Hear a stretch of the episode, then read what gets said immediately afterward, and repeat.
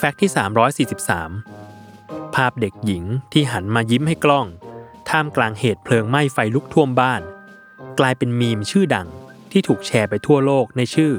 Disaster Girl หรือเด็กผู้หญิงที่มากับภัยพิบัติ ซึ่งจริงๆแล้ว ภาพนี้ไม่ได้มาจากหนังหรือซีรีส์เรื่องไหน และเด็กหญิงก็ไม่ได้เป็นคนก่อเหตุเพลิงไหม้แต่อย่างใด ภาพดังกล่าวถูกถ่ายขึ้นในปีคริสตศักราช 2005 เด็กหญิงในภาพมีชื่อว่าโซอี้รอส ตอนนั้นเธออายุได้5ขวบ และกำลังนั่งดูโทรทัศน์อยู่กับครอบครัว จู่ๆก็มีเสียงรถดับเพลิง วิ่งผ่านมา เธอและครอบครัวจึงรีบเดินออกไปดูและพบว่า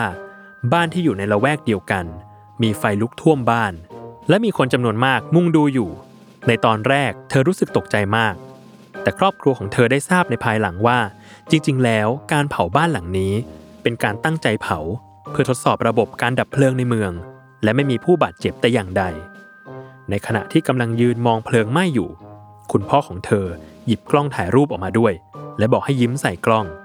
เธอจึงหันมายิ้ม โมเมนต์นี้เลยกลายเป็นภาพมีมในตำนานที่ฮิตติดลมบนไปทั่วโลกจนถึงปัจจุบัน